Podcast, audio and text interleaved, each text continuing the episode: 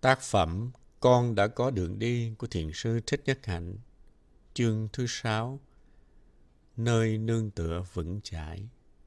Phần tiếp theo. Ôm ấp niềm đau. Trong chúng ta ai cũng có một chút bệnh. Không bệnh nhiều thì bệnh ít. Theo dõi hơi thở, ngồi thiền, thiền hành có thể giúp điều trị làm giảm bớt và chấm dứt những căn bệnh đó.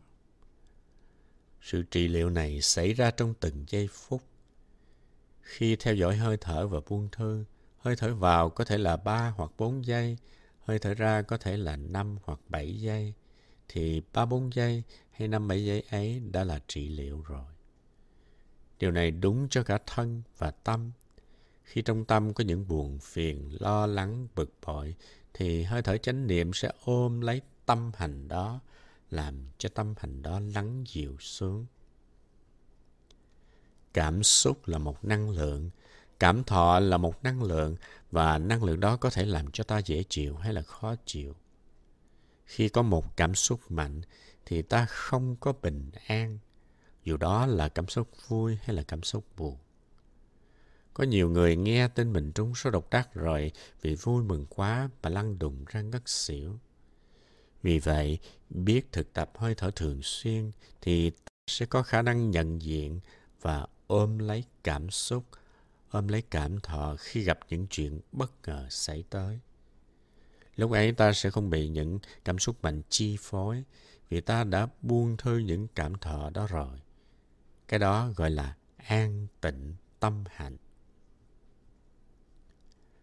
Trong kinh An Bang Thủ Ý có một bài thực tập gọi là an tịnh thân hành, tức là làm cho thân an tịnh và buông thư. Rồi lại có một bài thực tập khác nữa gọi là an tịnh tâm hành, tức là làm cho những cảm giác, cảm xúc của ta lắng dịu lại. Sau khi đã buông thư cái thân rồi, thì tiến tới bước thứ hai là buông thư cái tâm. Nếu đang hờn giận hay là buồn phiền, thì ta phải trở về với hơi thở liền lập tức. Biết trở về với hơi thở thì những cảm xúc mạnh ấy sẽ yếu dần đi. Nếu cảm thọ khổ đau quá lớn quá thì ta quán chiếu thêm một chút nữa về người kia. Cái người mà ta nghĩ rằng đã làm cho ta buồn khổ. Nếu nhìn sâu vào họ, ta sẽ thấy rằng chính người kia cũng đang đau khổ. Người ấy có những thói quen không tốt, nhưng người ấy lại không có khả năng quản lý, điều phục được nó. Cho nên người đó đang tự làm khổ chính mình và làm khổ những người chung quanh. Người đó là nạn nhân của chính người đó. Khi thấy được người ấy đang khổ sở, thì ta có thể phát khởi được tâm từ bi. Tại vì trong ta có sẵn hạt giống của tình thương. Hãy thấy ai khổ thì ta thương. Sự dĩ ta ghét người kia, ta không thể thương được họ là bởi vì ta không thấy được nỗi khổ của họ. Một khi đã thấy thì tự nhiên ta thương được. Một khi tình thương đã phát khởi thì lòng ta sẽ trở nên mát mẻ, không còn bị nóng bức nữa. Vì vậy cho nên cái nẻo về của tâm ý vốn có thể được thay đổi. Chúng ta có hai khuynh hướng tư duy. Một là đi tới cái giận, hai là đi tới cái thương. Nhưng khổ nổi, tư duy của ta thì cứ thích chạy về phía giận hờn và trừng phạt. Ta vốn có sẵn cục giận ở trong lòng, nên mỗi khi nghe điều gì không vừa tai, thấy cái gì không hợp mắt, thì cái giận bị kích thích và chúng ta bị kéo đi theo lối giận hờn. Khi giận ta muốn trừng phạt người kia, cái người dám làm cho ta khổ. Mình giận người ấy vì không biết rằng người ấy cũng đang đau khổ. Không biết rằng vì họ đau khổ nên họ mới nói ra và làm cho ta đau khổ. Khi quán chiếu và thấy được nỗi khổ của người ấy rồi, thì lập tức tâm của ta sẽ tự động rẽ sang một ngã khác, ngã của thương yêu. Lúc đó lòng ta khỏe nhẹ và tâm hành được an tịnh mau chóng. Tôi có viết một câu thiền ngữ. lắng nghe để hiểu, nhìn lại để thương. Nhìn lại để thương tức là nhìn lại để thấy cái người đã làm mình khổ, người ấy cũng đang đau khổ lắm. Vì họ đau khổ cho nên họ muốn vung vẩy khổ đau của họ lên ta. Và nhìn lại để thấy rằng trong quá khứ ta cũng đã từng chịu ơn người ấy. Thấy được hai điều này rồi thì tự nhiên cơn giận của ta tan biến và tình thương lập tức đơm hoa. Tâm hạnh giận hờn, cảm giác khổ đau trước đó từng làm cho ta điêu đứng, khốn đốn, không sao trấn ngự được. Vậy mà khi có cái thấy kia, tự nhiên ta an tịnh được tâm hạnh. Chánh niệm khơi nguồn giác tính. Trong bài tụng Ba sự quay về có đoạn, Về nương bụt trong con, Xin nguyện cho mọi người Thể nhận được giác tính, Sớm mở lòng Bồ Đề Từ giác tính trong đoạn này Chính là Phật tính, Tức là khả năng giác ngộ nơi mỗi người về nương bụt trong con có nghĩa là quay về nương tựa vào giác tính sẵn có nơi mỗi người. Điều này cũng cụ thể như việc ta có lá phổi, trái tim, đôi chân và ta quay về nương vào chúng để sinh tồn vậy. Có nhiều người trong chúng ta có cảm giác bấp bênh, không vững chãi, trông trên giống như một chiếc thuyền không có neo, thành ra không buông neo ra được không đứng yên được. Mọi người đều có nhu yếu được nương tựa vào một nơi nào đó để có thể vững chãi hơn trong cuộc sống. Và ta đang kiếm tìm nó. Đạo Bụt không chủ trương nương tựa vào một đấng thần linh ở ngoài, mà hướng dẫn ta quay về nương tựa nơi giác tính có sẵn ở trong ta. Giác tính là khả năng tỉnh thức, khả năng nhận biết những gì đang xảy ra trong phút giây hiện tại. Chánh niệm là đầu dây mối nhợ của sự tỉnh thức. Chánh niệm giúp cho ta biết được chuyện gì đang xảy ra. Khi thở vào mà biết được ta đang thở vào, thì ta đang có chánh niệm. Có chánh niệm là có giác tính. Chánh niệm với giác tính là một. Bởi vì nếu mê mờ thì đâu biết cái gì đang xảy ra. Sự ý thức rõ ràng về hơi thở vào, ra của chính mình là một năng lượng giác ngộ, và nó đích thực là bụt. Bụt chính là hơi thở có chánh niệm. Khi thở, bụt biết mình đang thở. Bụt thở rất khỏe, rất nhẹ nhàng, rất dễ chịu nếu hơi thở vào của ta cũng có phẩm chất như bụt thì lúc ấy ta đang có bụt Bụt cũng là một con người, nhưng Bụt có ý thức rõ ràng về từng hành động của chính mình. Bụt an trú được trong phút giây hiện tại, có mặt trong sự sống, trong giây phút hiện tại và không bị kéo theo những thói quen. Là học trò của Bụt, ta phải có mong muốn làm được như Bụt, thở như Bụt, đi như Bụt, ngồi như Bụt. Sự dĩ bước đi của Bụt có phẩm chất là bởi vì Ngài có giác tính. Và cái thở, cái ngồi của Ngài cũng vậy. Ta có thể học cách thở, cách đi, cách ngồi như Ngài. Nếu ta đi, thở, ngồi được như Bụt, thì lúc ấy giác tính của ta đang biểu hiện.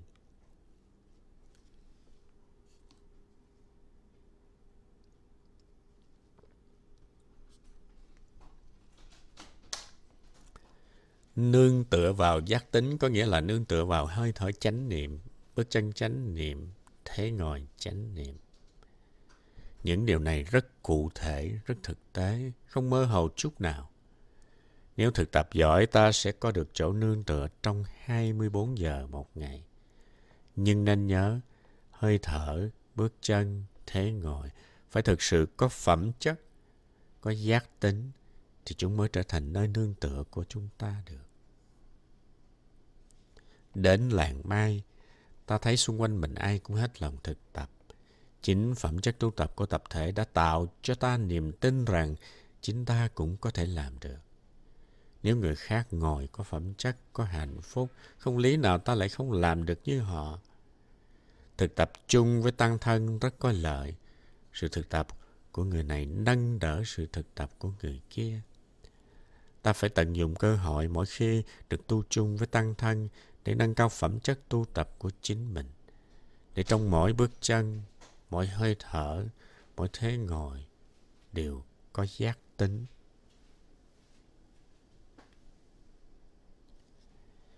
hai mươi bốn giờ mỗi ngày là một tặng phẩm rất lớn. Ta phải biết dùng nó cho đúng đắn, cho thích hợp. Đừng để thời gian quý báu phí hoài trôi qua. Ta phải sử dụng thời gian thật khéo léo như một nghệ sĩ thì mới không đánh mất sự sống một cách oan uổng. Như vậy rõ ràng, giác tính không nằm ở ngoài mà nằm trong năm uẩn của ta. Muốn tìm Bụt, chỉ cần tìm nơi hơi thở, bước chân, thế ngồi, có chánh niệm.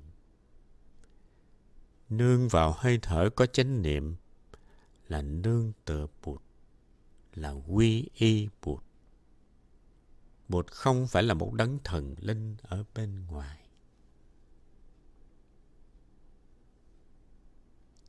Đến làng mai là cơ hội để cho chúng ta học thở, học đi, học ngồi, để tiếp xúc được với giác tính, làm chỗ nương tựa cho chính mình. Tăng thân trong trái tim. Chúng ta đã đi lang bạc quá nhiều rồi. Chúng ta mong ước có một nơi để quay về, để nương tựa, để có được sự bình an trong thân tâm. Chúng ta không nên tìm nơi nương tựa đó ở ngoài. Hãy tìm nó ngay trong phút giây hiện tại, trong năm uẩn của mình. Các bậc hiền nhân đều biết được điều này. Trở về và hiểu biết chính mình. Nhưng phần lớn chúng ta không thấy được như vậy nên đã thường xuyên hướng ngoại. Những người này rất khao khát có một nơi để trở về mỗi khi có sự cô đơn, hờn tuổi. Có thể họ đi tìm nơi nương tựa ở những người khác, một người đàn ông hay một người đàn bà khác. Có rất ít người nghĩ được rằng ta đã có sẵn chỗ nương tựa trong chính ta rồi.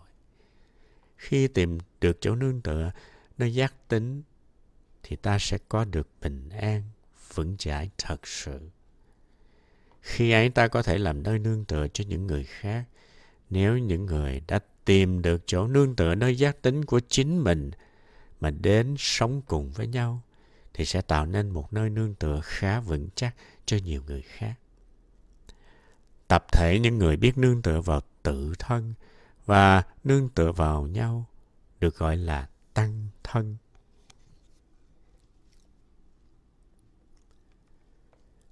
Làng Mai là một tăng thân như vậy. Tăng thân rất vững chãi vì nó được tạo nên từ những người có chất liệu ổn định và vững chãi.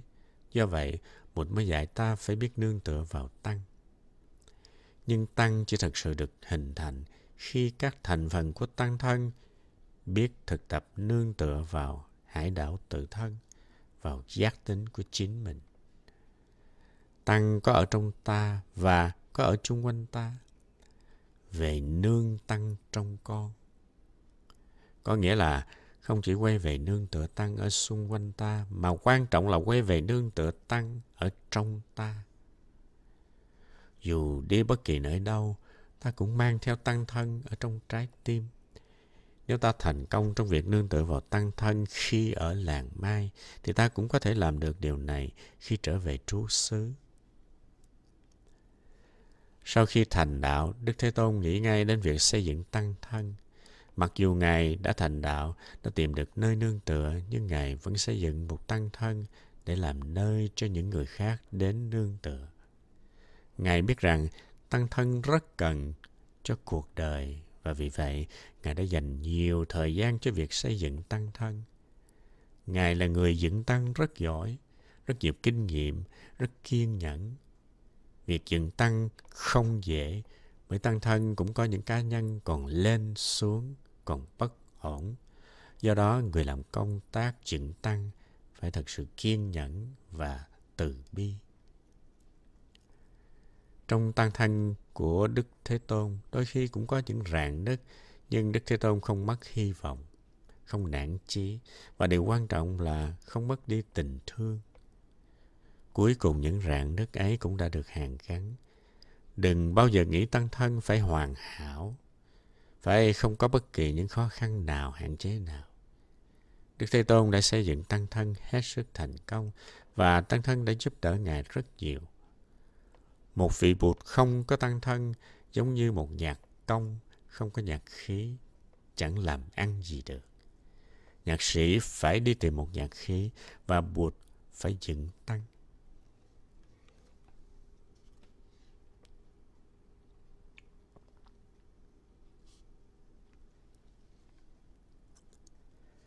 Sau khi thành đạo, Ngài đi tìm năm anh em ông Kiều Trần Như để giáo hóa họ. Và đó là tăng thân đầu tiên của Ngài. Tăng thân đầu tiên được hình thành gồm năm người. Tăng thân của Đức Thế Tôn đã tiếp tục được phát triển cho đến ngày hôm nay. Ngày xưa, tăng thân của Bụt chỉ trong phạm vi nước Ấn, nhưng hôm nay tăng thân ấy đã lan rộng khắp thế giới.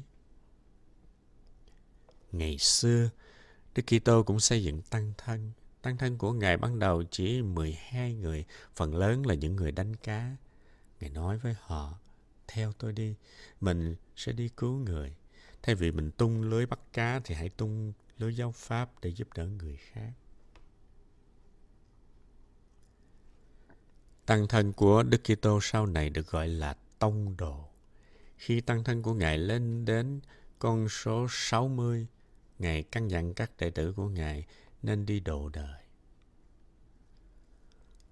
Mục sư Martin Luther King, một nhà vận động nhân quyền của người Mỹ, rất ao ước xây dựng một tăng thân. Ngài biết rõ, nếu không có tăng thân thì không có hạnh phúc lớn, không đủ sức mạnh để tranh đấu được cho nhân quyền.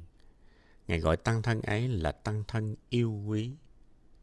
Nhưng rất tiếc, Ngài đã bị ám sát năm 34 tuổi.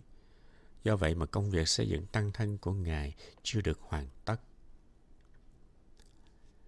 Các bậc vĩ nhân đều thấy rằng xây dựng tăng thân là một việc rất quan trọng bởi vì chúng ta không những cần nương vào chính mình mà còn phải nương vào nhau nữa. Nếu có thể nương vào giác tính của chính mình thì cũng có thể quay về nương tựa nơi tăng thân. Khi xây dựng tăng thân thành công, ta sẽ có được sự vững chãi, có được sự ổn định và cùng với tăng thân, ta có thể thực hiện được hoài bão của đời mình. Đánh mất tăng thân là đánh mất đi cái quý báu nhất. Người nào có tăng thân trong trái tim thì người đó có hạnh phúc. Năm 1966, tôi đã một mình rời quê hương để kêu gọi hòa bình cho Việt Nam. Đi một mình mà không có tăng thân rất là nguy hiểm Điều này giống như một con ong xa lìa tổ. Nó có thể bị tai nạn bất cứ lúc nào. Nhưng tôi đã không chết bởi vì tôi đã đem theo tăng thân ở trong trái tim mình. Do vậy, tôi được tăng thân bảo hộ. Tôi làm gì, nói gì cũng là làm cho tăng thân, cũng là nói cho tăng thân. Chúng ta nên thực tập và tìm một tăng thân tu tập nghiêm chỉnh để làm nơi nương tựa cho mình. Nhưng nơi nương tựa vững chãi nhất là ở chính ta. Ta thực tập nương tựa vào người khác trong tăng thân là nhằm mục đích hướng đến việc tìm nơi nương tựa trong chính bản thân mình. Ta thực tập hiến mình cho tăng thân, trở thành một phần tử của tăng thân và ta sẽ được thừa hưởng những thành phần khác của tăng thân. Khi rời làng mai, nếu ta đem theo được tăng thân trong trái tim, tức là đã thành công. Tăng thân không phải chỉ có xung quanh ta đâu, mà còn có ở trong trái tim ta nữa. Trong sự thực tập, một mặt ta cần quan sát mỗi thành phần của tăng thân, thực tập như thế nào trong cách đi, đứng, nằm, ngồi, thở, cách tìm nơi nương tựa. Mặt khác, ta thực tập trở về tìm nơi nương tựa nơi chính mình trong mỗi phút giây của đời sống hàng ngày. Thực tập như thế nào để khi đi, đứng, nằm, ngồi, ta đều có nơi nương tựa. Ta không đi tìm hạnh phúc trong tương lai nữa, mà tìm nó ngay trong giây phút hiện tại.